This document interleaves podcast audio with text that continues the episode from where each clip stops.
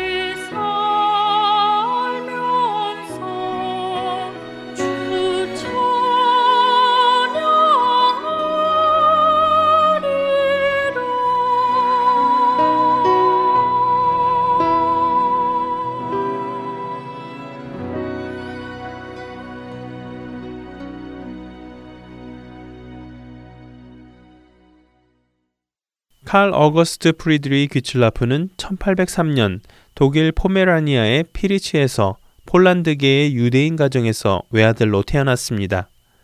귀츨라프는 소년 시절 집안 경제 사정이 어려워져 아버지가 경영하는 마구상에서 심부름을 하며 성장하게 되는데요.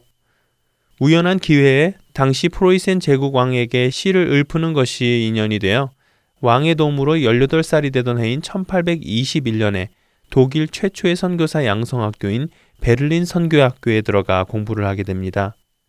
그리고 그는 선교학교에서 성경을 공부하면서 예수님을 인격적으로 만나 회심하게 되면서 그의 삶의 방향이 완전히 바뀌게 됩니다. 유대인으로서의 삶이 아닌 예수님의 이름조차 들어보지 못한 먼 이방 나라 사람들에게 복음을 전해야겠다는 선교사로서의 사명을 가지게 된 것이지요. 하지만 신학을 공부하던 중 1823년 가을에 갑자기 심한 중병을 앓게 되면서 어쩔 수 없이 신학 공부를 중단하는 사건이 발생합니다. 그럼에도 귀칠라프는 좌절하지 않았습니다. 오히려 자신의 마음에 생긴 선교사로서의 사명을 하루라도 감당하고자 중병의 환자임에도 불구하고 네덜란드 선교회의 선교사로 지원하게 되지요. 그리고 그 순간 귀칠라프는 신기하게도 그 병에서 낫는 이적을 경험합니다. 그는 그때 자신의 마음속에 생겼던 선교에 대한 열정이 자신의 뜻이 아니라 하나님의 뜻임을 알게 됩니다. 그리고 그와 함께 당시 중국의 첫 개신교 선교사였던 로버트 모리슨의 선교 보고서를 보면서 하나님께서 자신을 중국으로 선교 보내시기를 원하심을 확신하게 됩니다. 이렇게 하여 귀칠라프는 그 이듬해인 1827년에 네덜란드 선교회의 파송을 받아 중국에 선교를 가게 되지요. 그러나 당시 중국은 외국 사람들에게 상당히 배타적이었습니다. 그래서 귀칠라프는 중국으로 곧바로 들어가 선교를 할 수 없게 됩니다. 할 수 없이 그는 네덜란드 식민지인 인도네시아의 자바와 바타비아 그리고 스마트나 등지를 돌아다니며 선교를 하게 됩니다. 또 1928년에는 방콕에서 선교를 하면서 신약 성경 전체와 구약 성경 일부를 태국어로 번역까지 하지요. 하지만 1931년 귀칠라프에게는 참으로 고통스러운 일이 기다리고 있었습니다. 태국에서 함께 선교를 하던 아내 메리뉴엘이 쌍둥이를 출산하는 과정에서 아내와 쌍둥이 모두가 세상을 떠나는 일을 겪은 것입니다. 귀칠라프는 참으로 고통스러웠습니다. 아내와 새로운 가족이 될 수 있었던 자녀 둘을 한꺼번에 잃게 되었으니 말입니다. 그런 고통스러운 일이 있었음에도 불구하고 귀칠라프는 자신을 중국 선교사로 부르신 하나님의 뜻을 따라 그로부터 몇 달 후인 1931년 6월에 중국 선교를 위해 방콕에서 중국 연안 도시를 향하는 한 상선의 중국어 통역관이 되어 마카오에 도착하기까지 약 6개월간을 중국 연안을 다니며 성경을 배포하고 전도를 하게 됩니다. 이렇게 시작된 그의 전도 여행은 다음 해인 1832년에 다시 한번 중국 연안을 다니며 선교하게 되는데요. 바로 이때 귀출라프는 조선을 우연히 방문하게 됩니다. 당시 그의 계획에는 조선을 방문할 계획이 전혀 없었습니다. 그가 탄 배의 주 목적은 중국 동해 연안을 돌아다니며 상로를 탐색하는 것이었기 때문이었지요. 그런데 이 배가 산둥을 거쳐 북으로 향하고 있을 때 1832년 7월 17일 갑자기 격한 바람이 불기 시작하며 그 배를 서쪽으로 내몰아칩니다. 바람이 너무도 강해 어쩔 수 없이 그들은 계속해서 서쪽으로 밀려갔고 그렇게 해서 도착한 곳은 백령도와 가까운 황해도 몽금포 앞바다였습니다. 조선의 기록에 의하면 이 배가 바로 조선의 통상을 요구했던 최초의 서양 선박이었다고 하는데요. 귀칠라프가 남긴 기록에 의하면 귀칠라프는 그곳에서 침통하고 무표정한 얼굴을 한 조선인을 처음 만났고 그들에게 한문 성경을 나누어 주었다고 말합니다. 귀칠라프는 또한 조선인들 중에 병을 앓고 있는 사람을 만나면 치료해 주고 의약품을 나눠주며 그들의 건강을 살폈는데요. 그렇게 해서 시작된 그들의 조선 여정은 조선의 백기를 따라 남하하여 외연도, 녹도, 불모도를 거쳐 조선 땅을 밟은 지 8일이 되는 때에는 지금의 충청남도 고대도에 이르게 됩니다.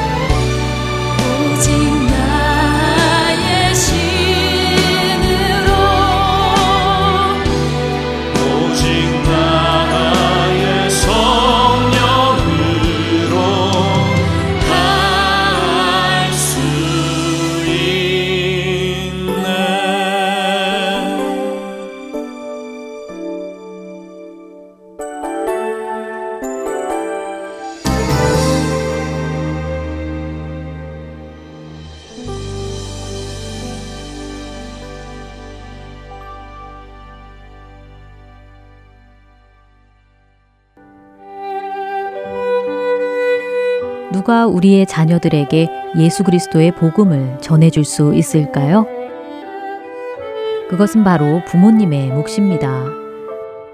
부모님께서 직접 자녀들에게 성경적 가치관을 세워주도록 가이드라인이 되어드릴 주안의 하나 육부 자녀들을 위한 방송이 시작되었습니다.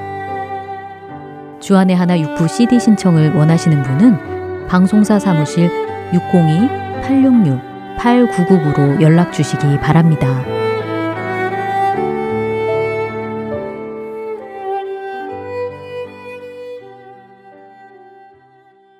이어서 김경환 목사께서 진행하시는 요한복음 강해 함께 하시겠습니다.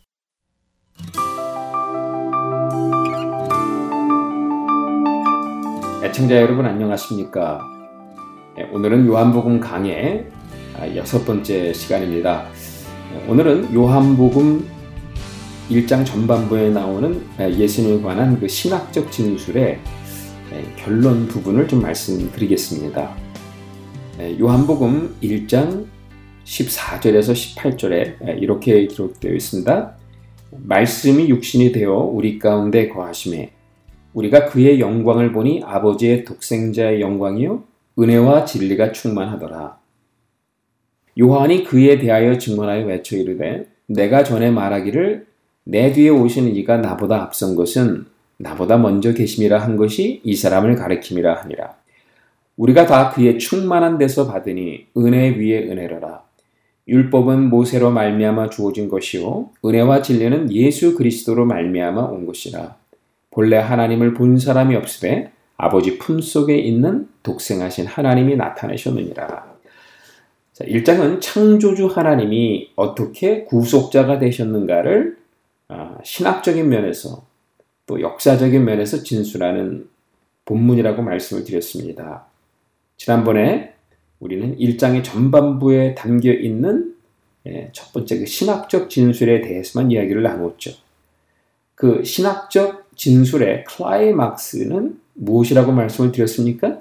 예수님의 성육화 사건이라고 말씀드렸습니다. 말씀이 육신이 되어 우리 가운데 거하시네. 우리가 그의 영광을 보니 아버지의 독생자의 영광이요 은혜와 진리가 충만하더라. 성육화는 영광의 사건입니다. 그런데 그 영광의 사건은 두 가지의 영광을 보여줬다고 말씀드렸죠. 하나는 아담의 영광을 보여주는 사건이다 했습니다. 하나님의 영광을 잃어버린 인간들이 다시 하나님의 영광을 드러내는 존재로 회복되어지는 영광입니다. 예수님을 영접하게 되면 예수님의 이름을 믿게 되면 그 일이 우리 가운데 이루어진다는 것입니다. 자, 또 하나의 영광은 성전의 영광이라고 말씀을 드렸죠. 그래서 과하신다라는 단어가 중요하다고 했습니다. 바로 에스케이노스. 그래서 장막을 치다. 성막을 치다 라고 하는 아, 뜻을 담고 있습니다. 그래서 거하신다라는 단어가 보여주듯이 예수님의 성육화 사건은 성전의 원형이 이 땅에 온 사건입니다. 예수님을 영접하게 되면 성전이 우리 가운데 거하게 되는 거죠. 그래서 단절된 하나님과의 관계가 회복이 됩니다. 그래서 성전 안에서 이제는 하나님을 마주 보는 존재로 회복된다는 것을 말씀하고 있는 겁니다. 이와 같이 성육화 사건은 아담의 영광을 회복시켜 주신 사건이고 잃어버린 성전을 회복시켜 주신 사건입니다. 바로 이 두 가지 회복이 창조주 하나님이 구속자가 되심으로 예, 이 땅에 이루어진 사건이라고 말씀드렸어요. 자, 그렇다면 독자들이 이런 질문을 할 수가 있습니다. 그렇게 말하는 근거가 뭐냐는 거죠. 도대체 증거가 무엇이냐? 증거를 대라고 예, 이렇게 질문할 수 있었다는 겁니다. 그래서 요한은 이 신학적 진술을 하면서 이 마지막에 결론 부분에 예, 두 가지 증거를 내세웁니다. 예, 그 당시에 증거가 합법적으로 성립이 되기 위해서는 최소한의 두 가지 증거, 두 명의 증인이 필요하지 않습니까? 그 두 명의 증인이 제시하는 증거를 대고 있는 거예요. 그게 바로 15절에서 17절에 나오는 말씀입니다. 첫 번째 증거로서 이제 세례 요한의 증거를 답니다. 15절에 있죠? 요한이 그에 대하여 증언하여 외쳐 이르되 내가 전에 말하기를 내 뒤에 오시는 이가 나보다 앞선 것은 나보다 먼저 계십니다 한 것이 이 사람을 가리킵니다 합니다. 자, 분명히 세례 요한이 예수님보다 6개월 먼저 태어났습니다. 그리고 복음 전파도 먼저 시작했습니다. 당시 세례 요한의 지명도로 볼 때 많은 사람들이 아마 세례 요한과 예수님의 관계를 알고 있었을 것이라 짐작이 됩니다. 그런데도 세례 요한은 예수님을 가리켜서 그가 나보다 먼저 계시다 라고 말하고 있습니다. 그가 나보다 먼저 계시다. 그냥 지나칠 수 없는 아주 중요한 표현이죠. 대단히 중요한 헬라어입니다. 이 표현은 요한복음 전체에 아주 자주 등장하는 단어, 표현. 바로 에고에미, 에고에미, 그는 무엇 무엇이다라는 동사의 미완료 시제. 그러니까 아직 끝나지 않은 시제입니다. 에고 에미를 히브리 말로 번역을 하면 여호와라는 뜻입니다. 스스로 존재한다는 뜻을 지니고 있습니다. 그러니까 그가 나보다 먼저 계십니다는 말은 예수님을 향한 세례 요한의 신성의 고백이라고 하겠습니다. 자기보다 6개월 뒤에 태어나서 복음 사역을 시작한 그 예수님을 보면서 지금 세례 요한이 신성 고백을 하고 있다는 것은 대단히 충격적인 일입니다. 세례 요한은 선지자의 마지막 주자입니다. 어쩌면 세례 요한은 모든 선지자의 대표자로서 이 증언을 하고 있다고 볼 수 있어요.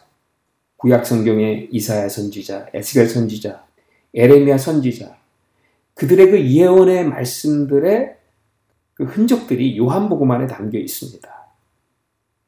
그 모든 선지자들의 증언이 세례 요한의 이 증언 속에 담겨 있다고 말씀하고 있는 겁니다. 즉 모든 선지자들은 다가올 메시아를 증거하고 있었다는 겁니다. 세례 요한이 증거하고 있고 세례 요한이 대표하는 모든 선지자들이 이렇게 증거하고 있으니 예수님은 과연 창조주 하나님이 구속자가 되신 분이 아니냐. 이분을 믿어라. 이렇게 우리에게 도전하고 있는 것이죠. 여기 두 번째 증거자가 나와요. 바로 모세의 증거입니다. 16절에 예, 적혀 있죠. 우리가 다 크에 충만한 데서 받으니 은혜 위에 은혜로라. 17절에 율법은 모세로 말미암아 주어진 것이요 은혜와 진리는 예수 그리스도로 말미암아 온 것이라. 은혜 위에 은혜로라. 라고 하는 본문은 원어로 말하면 이제 grace, anti grace라고 번역을 할 수가 있습니다. 그러니까 은혜를 대치하는 은혜라는 뜻입니다. 첫 번째 나오는 은혜는 이제 모세가 말씀했던 은혜, 구약의 은혜, 바로 헤세드를 말하는 것이 아닌가 생각이 들어요. 두 번째 은혜는 신약의 카리스의 은혜입니다. 즉 모세의 헤세드 은혜를 대체하는 신약의 카리스 은혜를 말씀하고 있는 겁니다. 우리 가운데 성전을 지신 말씀을 우리가 영접하게 되니 은혜를 대신하는 은혜였다는 것입니다. 하나의 은혜를 다른 은혜로 대체한다는 말입니다. 헤세드를 대체하는 카리스, 구약의 은혜를 대체하는 신약의 은혜를 가리키는 것입니다. 전통적으로 구약은 율법의 책이고 예, 신약은 은혜의 책이다. 예, 이렇게 여겨져 왔습니다. 그러나 오늘 이 본문은 구약도 은혜의 책이며 신약도 은혜의 책임을 밝히고 있어요. 예, 과연 그렇지 않습니까? 구약에는 그 자비라는 표현이 아주 자주 등장합니다. 자비라는 말을 히브리 말로 옮기면 헤세드이며 신약에서 자주 사용하는 카리스, 예, 은혜라와 같은 개념인 것이죠. 예, 출애굽기 30장에서 34장을 읽어보면 하나님이 율법을 주신 그 배경이 나타나 있는데 그 배경에 흐르는 중심 사상 또한 뭡니까? 자비라고 하는 개념입니다. 율법은 하나님이 자비를 주신 후에 허락하신 하나님의 축복이에요. 죽어 마땅한 이스라엘 백성들을 자신의 백성으로 삼으신 후에 하나님께서 허락한 축복이 곧 율법이었다는 것입니다. 율법을 지켜서 구원 얻는 게 아니라는 것입니다. 구원 얻은 자가 구원 얻은 자로서 이렇게 남아 있기 위한 하나의 경계선 같은 것이에요. 그것이 무엇이냐? 바로 율법 안에 거하는 겁니다. 율법 안에 거하게 되면 그 율법이 궁극적으로 계시한 다가올 메시아를 발견하게 된다는 거죠. 율법을 지켜서 구원을 얻는 것이 아니고 율법을 통해서 우리는 율법이 계시하는 다가올 구원자가 필요한 존재이다. 이 사실을 깊이 절감하게 된다는 겁니다. 그런 면에서 구약도 은혜인 것입니다. 하지만 그 은혜는 완벽한 100% 조금도 부족함이 없는 은혜는 아니었다는 거죠. 부분적인 은혜에 불과했다는 겁니다. 율법과 함께 하나님께서 이스라엘 백성들에게 허락된 또 다른 은혜, 성전 아닙니까? 이것도 역시 마찬가지입니다. 은혜의 선물임에 틀림이 없어요. 그러나 그 성전 역시 부분적인 은혜였다는 것입니다. 성전의 시조인 모세조차도 하나님의 영광에 뒷부분만 경험하게 됐지 전면으로 그 영광을 볼 수가 없었어요. 즉, 그 성전의 영광도 부분적인 은혜일 수밖에 없었다는 겁니다. 자, 모세를 통해 주어진 율법과 성전의 은혜를 대체하는 충만한 은혜가 왔다는 것이에요. 그래서 1장 18절을 미리 당겨 보게 되면 본래 하나님을 본 사람은 없었어요. 모세조차도 보지 못했습니다. 하지만 하나님의 가슴 속에 계셨던 한 분이 계셨는데 그분이 바로 독생하신 예수님이었다는 겁니다. 그 예수님이 하나님의 모습을 다 본 후에 하나님의 가슴을 다 경험한 후에 그것들을 우리에게 완벽하게 보여주셨다는 것입니다. 그런 면에서 예수님 안에 나타난 그 영광, 그것이 바로 100%의 영광이고 예수님 안에 나타난 은혜와 진리가 바로 100%의 은혜와 진리가 되었다는 것입니다. 저는 거의 결혼한 지 10년 만에 딸을 낳았습니다. 늦은 나이에 저와 우리 아내 사이에서 생명을 얻고 보니까 어, 그 기분은 말로 형용할 수 없을 정도로 좋았습니다. 얼마나 좋은지 매일 사진을 찍어서 주변에 자랑하고 다녔어요. 특별히 좀 저와 떨어져 살았던 저희 형님에게 저희 딸이 담긴 사진을 많이 보내주었습니다. 저희 형님도 전화만 하면 뒤늦게 저희 딸이 보고 싶다고 이렇게 얘기했어요. 그러다 명절이 되어서 우리 식구들이 다 함께 모일 수 있는 기회가 생겨서 이제 저희 형님이 멀리서 저희 집을 방문했습니다. 저희 집 문에 들어서자마자 우리 딸을 봅니다.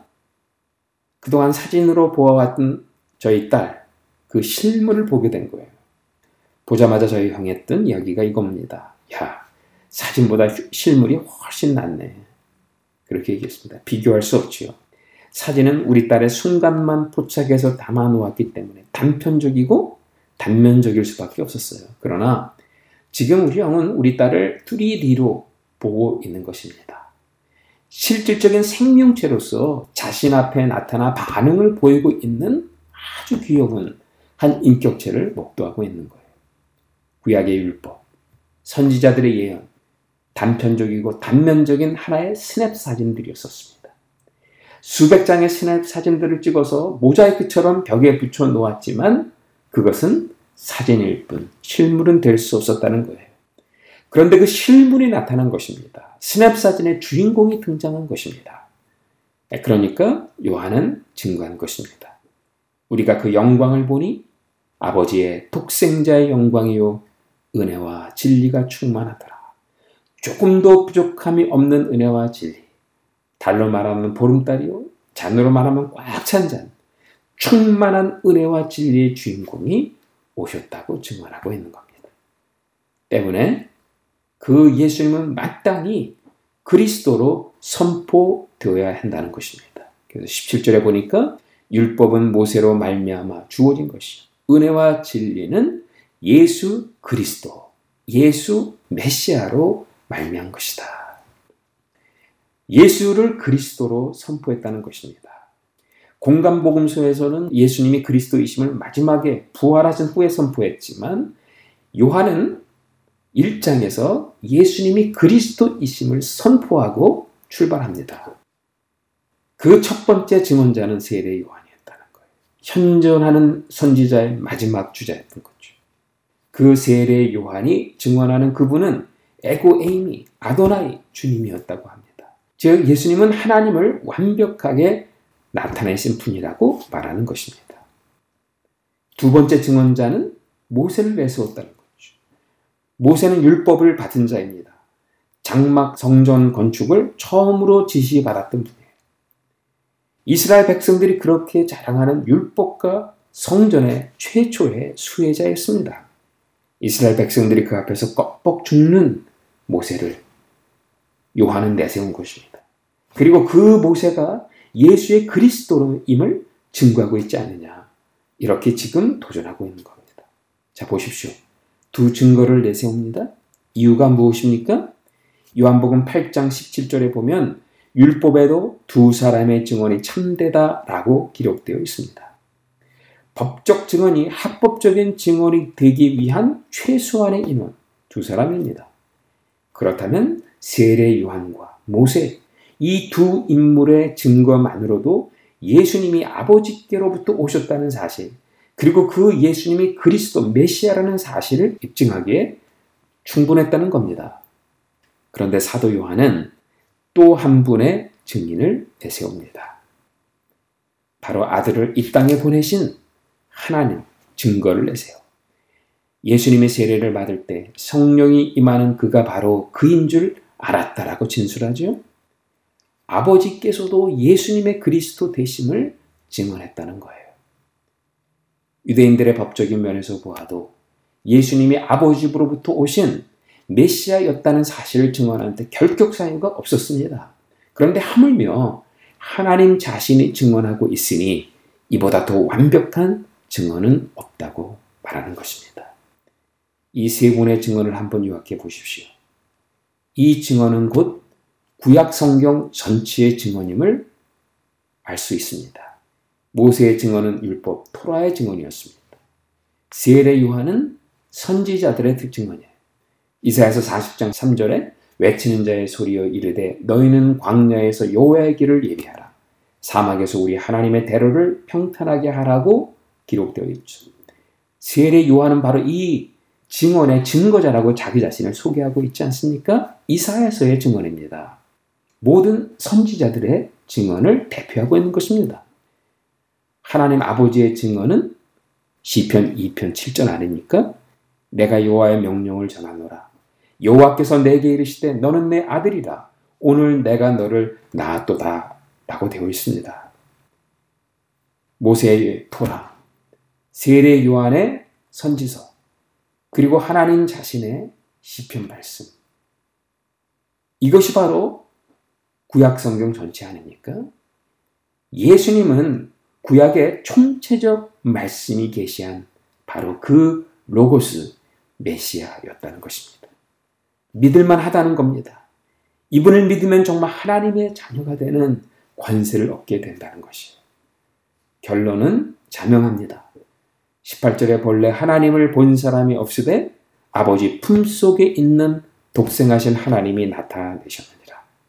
본래 하나님을 본 사람이 없었어요. 전에도 말씀을 드렸지만 이 표현은 구약 전체의 유학이라고도 볼 수 있는 거죠.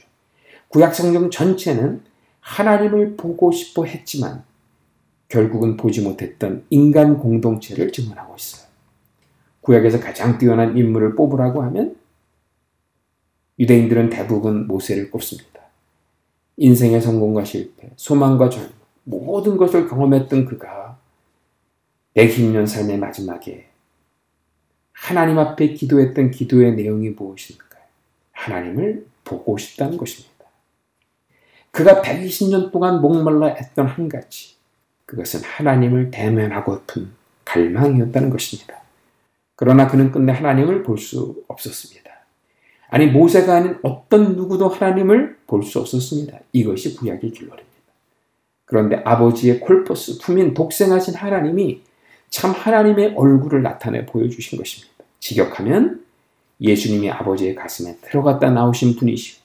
현존하는 아버지의 마음 그 자체로서 참 하나님을 보고 싶어 하는 인간들에게 하나님을 완벽하게 보여주셨다는 것이죠. 요한은 예, 요한복음을 열면서 요한복음의 신학적 진술의 결론으로서 이 말씀을 하고 있는 겁니다. 예수님은 완벽하게 하나님을 계시해 주셨다는 겁니다. 바로 이분을 보라는 것입니다. 이분을 보게 되면 하나님이 보인다는 것입니다. 그런데 이상합니다, 여러분. 똑같이 보았는데 요한복음을 쭉 읽어 내려가다 보면 두 가지 반응이 나타납니다. 첫 번째는 예수님 안에 나타난 그 증거들을 보면서 그 안에서 하나님의 영광을 발견한 공동체가 있습니다. 그 안에 조금도 부족함이 없는 은혜를 본 공동체가 있습니다. 바로 요한 공동체죠. 그래서 우리가 그의 영광을 보니 우리입니다. 요한 공동체가 본 것입니다. 그러나 두 번째, 예수님 안에 나타난 증거들을 보고도 그 안에 아무것도 보지 못한 집단이 있었어요. 바로 유대인 종교 지도자들의 집단입니다.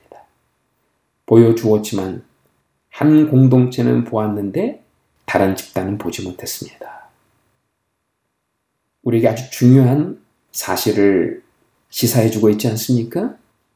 본다고 다 보는 것은 아니라는 겁니다. 내가 보고 싶은 것만 보면 안 된다는 거예요. 내가 원하는 것만 보면 안 된다는 것입니다.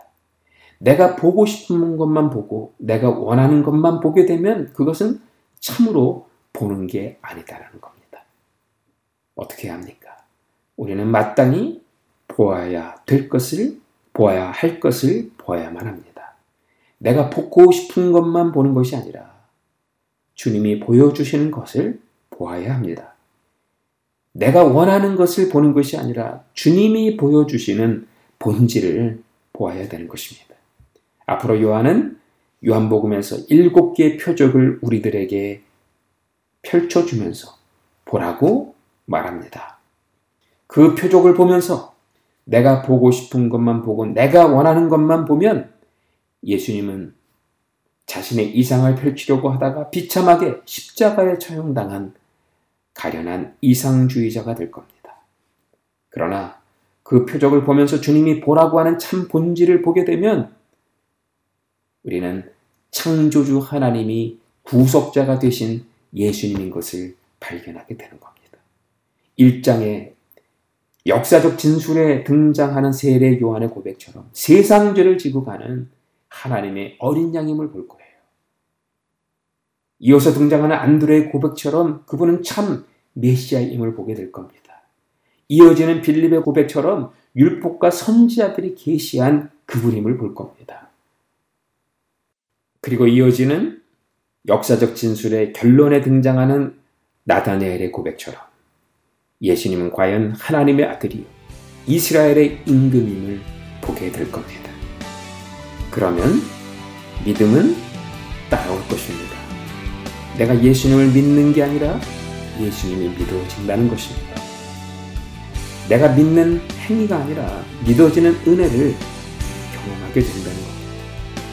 믿음을 능동태로서가 아닌 수동태로서 경험하는 놀라운 체험을 하게 되는 것입니다.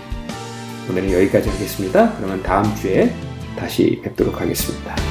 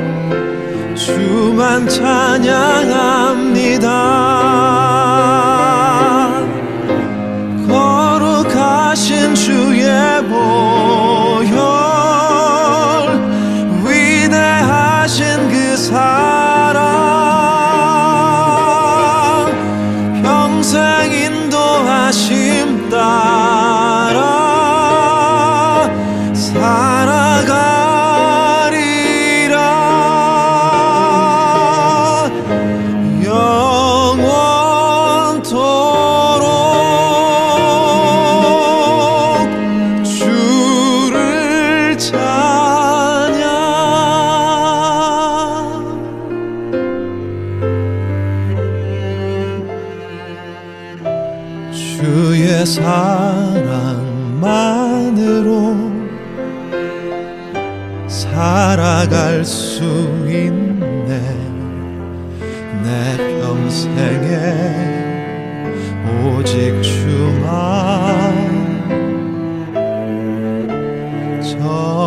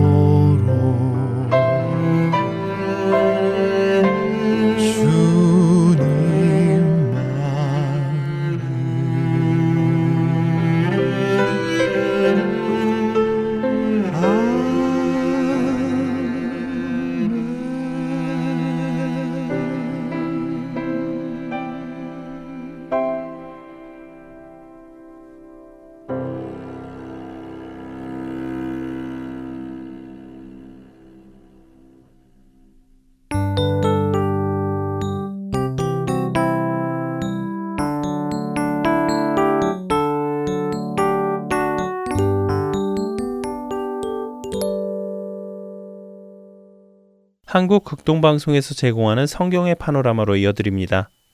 오늘은 사울 왕가의 몰락에 대해 나누어 주십니다.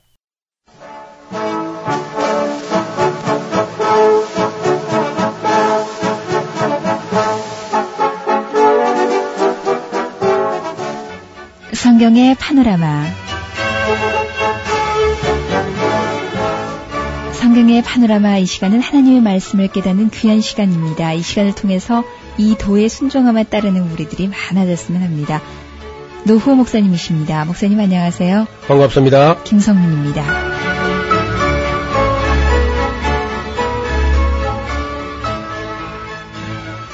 다윗의 죄악 이후에 가정에 정말 범상치 않은 일들이 계속해서 일어나는군요. 예, 그것은 바로 아무리 하나님의 사랑을 입은 다윗이라도 네. 범죄하게 되면은 그 열매를 자기가 거둘 수밖에 없다 하는 그런 아주 깊은 교훈을 우리에게 남기고 있습니다. 네, 그런데 우리가 다윗의 이야기를 넘어가려고 하니까 같이 조금 이야기를 했으면 싶은 사람이 있지요. 예, 친구 있잖아요. 요나단. 예, 사람이 그 일생을 살아가면서 좋은 친구가 있다는 건 참 복된 건데요. 네. 그 사람이 많이 만나는데 그죠? 그뭐 동창들도 있고 뭐 동기들도 있고 많이 있고 동료도 있고 한데도 정말 그런 깊은 친구 마음속에 있는 것을 다 내놓고 어, 이야기할 수 있는 그런 친구가 네. 참 많지 않아요. 그 사람마다 그런 친구가 있는가 솔직히 물어보면요. 글쎄 뭐 그런 친구가 있다고도 할 수 있고 이렇게 자신이 없어 그래요. 그만큼 지금 친구가 없는 시대입니다. 그 옛날 사람들만 해도 그래 친구가 있었는데 지금 사람은 자꾸 친구가 없어지는 거예요. 예. 그래서 아마 우리 동양에서는 관중과 포숙의 관포지교하는 것이 아마 큰 우정으로 어, 남아 있고요.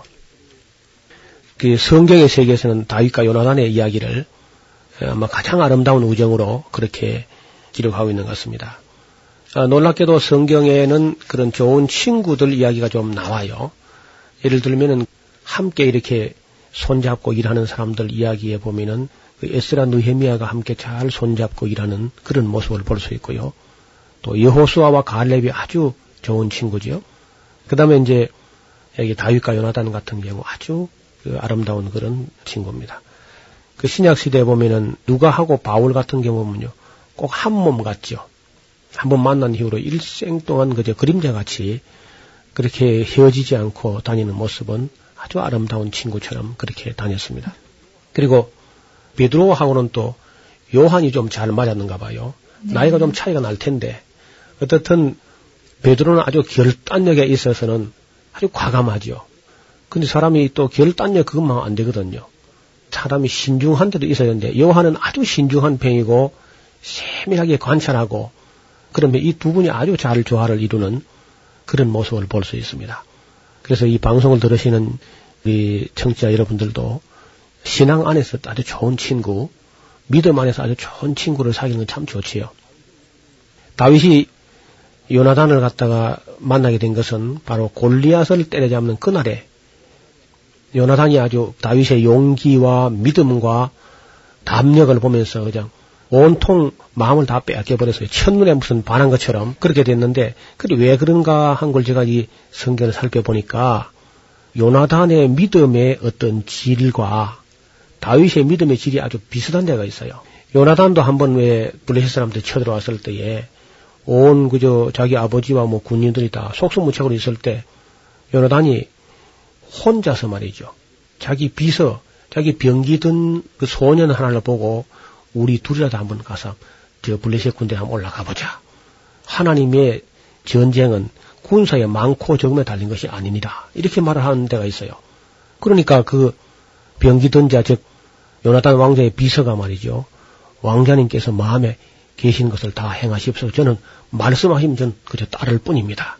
이 두 사람이 이제 마음에 아주 딱 맞아가지고 그래 좋다 그러면은 우리가 지금 이 숨어있던 굴에서 우리 모습을 딱 드러냈을 때에 그 사람들 입에서 무슨 말이 나오는 것을 어, 우리가 그 기호로 삼아가지고 결정하기로 하자. 우리가 딱 나갔을 때 저 블레셋 놈들이 우리 보고 이리로 올라오라 이놈들아 하거든 그들을 하나님께서 우리 손에 붙인 걸로 하자.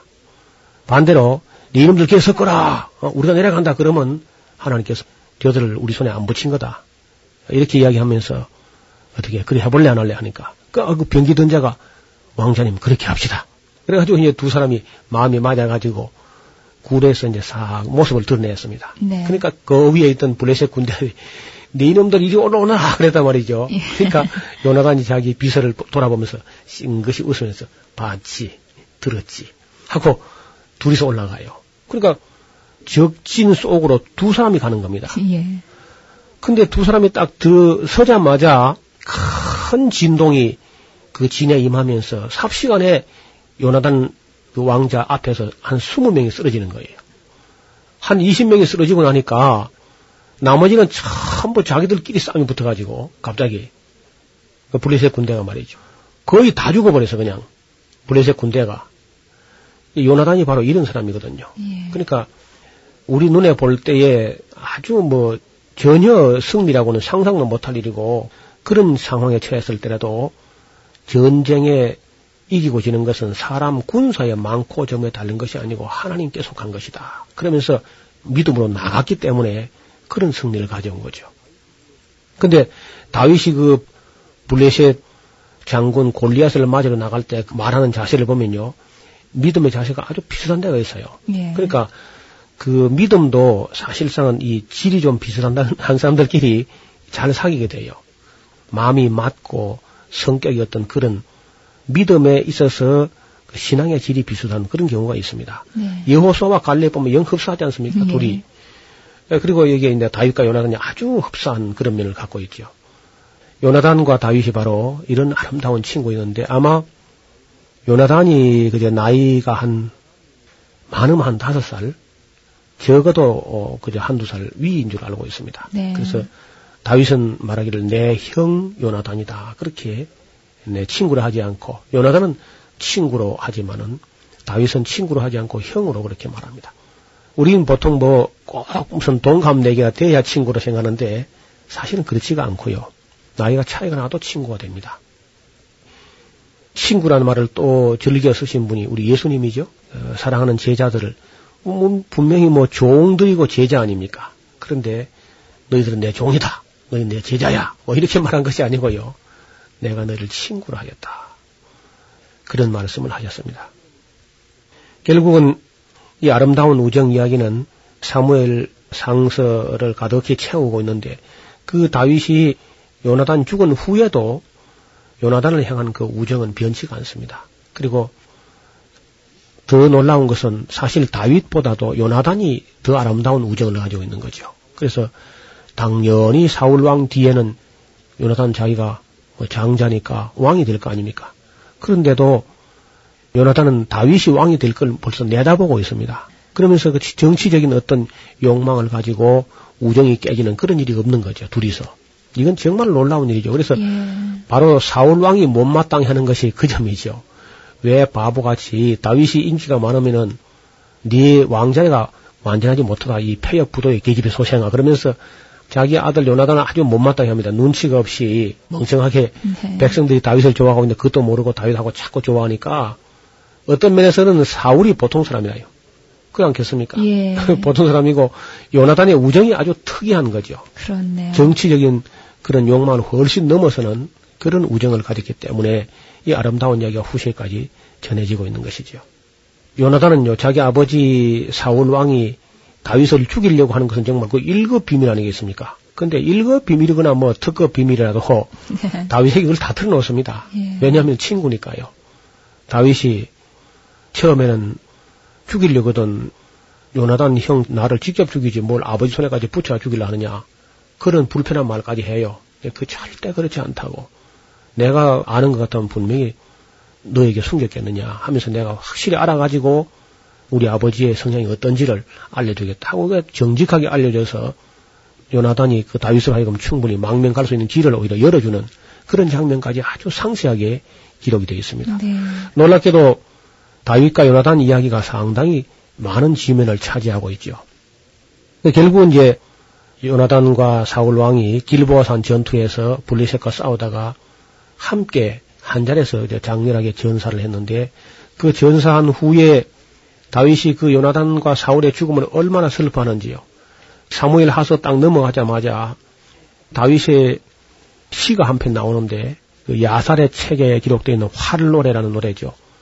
요나단이 아주 활을 잘 쏘았다 그럽니다. 그래서 네. 아주 뭐 신궁이라고 할 정도로 백발백중으로 그렇게 활을 잘 쏘아서 절대로 요나단의 활이 물러가는 법이 없이 그렇게 아주 용맹한 사람이었고 활을 잘 쏘았는데 그 활이 요나단 손에서 힘없이 떨어진 것에 대한 그 슬픔을 노래한 노래가 그 활노래지요.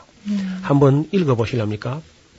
다윗의 활노래인데 다윗은 자기 목숨을 끊임없이 노리던 사울과 요나단이 죽었는데 그때 다윗이 특별히 자기 유다 지파, 다윗이 속해 있는 유다 지파 사람들에게 오히려 사울을 미워하던 지파거든요.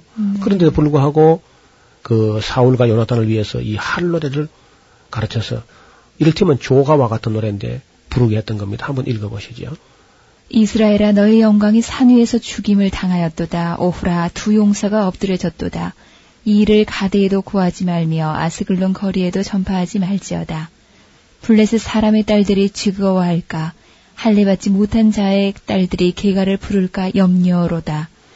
길보아 산들아 너희 위에 우로가 내리지 아니하며 재물넷 밭도 없을지어다.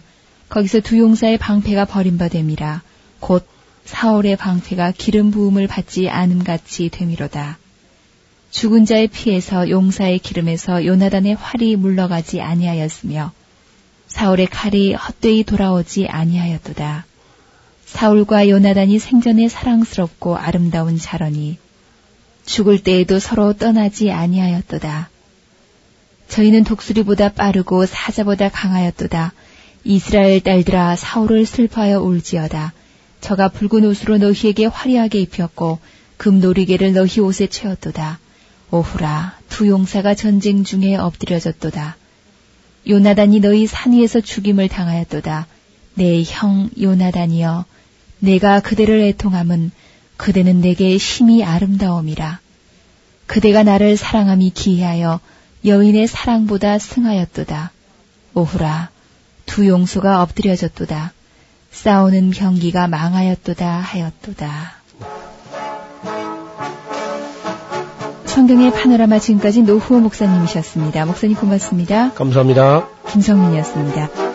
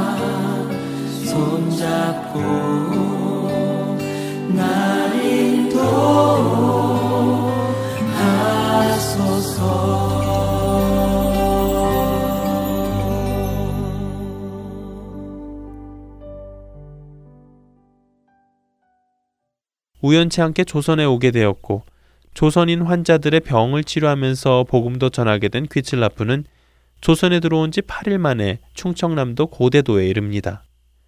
그리고 그곳 고대도에서 20여일간을 머물며 사람들에게 성경을 나눠주고 예수 그리스도의 복음을 전합니다. 이런 일을 통해 그는 조선인들과의 의사소통을 위해 조선어를 그 지역의 관리로부터 한글 자모일체를 배우기도 하였고 또한 그 관리를 통해 최초로 한문으로 된 주기도문을 한글로까지 번역하게 됐지요. 또한 당시 조선의 국왕인 순조에게는 통상청원 문서와 함께 한문 성경 한 권과 기독교 전도 책자들까지 선물하였고 먹을 것이 없어 빈궁한 삶을 사는 조선인들에게는 감자를 직접 심겨 보이며 어떻게 감자를 생산하는지를 가르쳐 주고 글로까지 남기게 되는데요. 갑자기 불어온 강한 바람으로 인해 가게 된 조선에서 복음을 전하게 된 귀칠라프와 일행은 이렇게 40여일간의 조선 여정을 마치고 다시 중국으로 갑니다. 그리고 중국으로 돌아간 귀칠라프는 복음이 전혀 들어가지 않은 조선에 대해 1832년 11월 중국 선교 보고서에 발표하게 되는데요. 이것이 지금까지 문서로 남아있는 조선 선교 중 첫 개신교 선교였습니다. 이 보고서는 유럽과 미국 사람들에게 조선이라는 나라와 한글이라는 언어가 세상에 존재한다는 것을 처음 알리게 되는데요. 그 후 귀칠라프는 중국과 영국의 관계가 점점 긴장화되면서 중국 땅을 떠나 싱가포르로 옮겨 선교를 계속해서 이어갔고 지속적으로 중국 연안을 돌아다니며 성경을 무료로 나눠줌과 함께 자신이 알게 된 예수 그리스도를 전하였습니다. 영국과 중국 간의 아편 전쟁이 끝난 후인 1943년에 홍콩으로 옮겨 영국 통역관을 하던 귀칠라프는 일하는 시간을 제외하고는 대부분의 시간을 성경 가르치는 데에 전념하였고 이 성경 공부를 통해 많은 중국인들이 신앙을 가지게 되었을 뿐만 아니라 이들을 중국 내지로 파송하여 성경을 배포하고 복음을 전하는데 노력을 많이 하였습니다. 성경 공부로 시작된 이 모임은 불과 2년 만에 1800여 명으로 급속도로 증가하면서 광둥, 광시, 장시와 푸젠성 등 중국 남부 각 성에 활발한 복음 전파가 이루어졌고 후에는 이 모임에 스위스 선교사들까지 협력하여 복음을 전하게 됩니다. 그러던 귀칠라프는 1851년 8월 9일 48살에 하나님의 부르심을 받습니다. 하나님께서는 죄 속에서 죽어가던 조선 땅에 강한 바람을 불어 귀칠라프가 탄 배를 보내셔서 복음의 빛을 비추기 시작하셨습니다. 하나님의 그 은혜의 섭리를 다시 기억하며 감사하는 우리가 되기를 소원하며 오늘 주안의 하나 3부 여기서 마치겠습니다. 구성과 진행의 김민석이었습니다. 여러분 안녕히 계세요.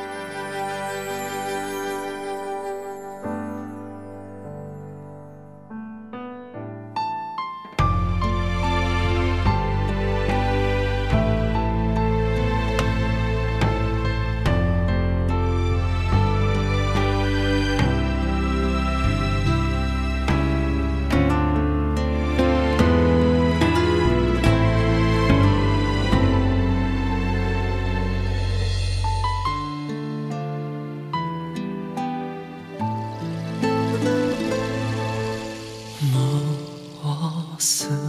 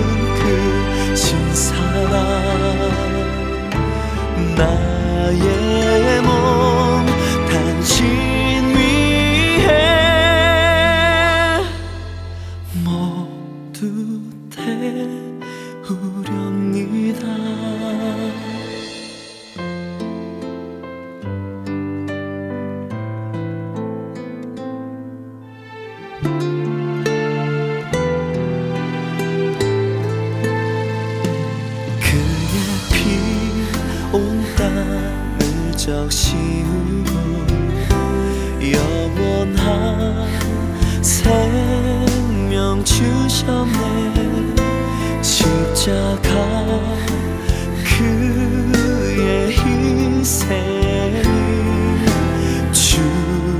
죽었던 날 살리셨네. 나 오직 그 사랑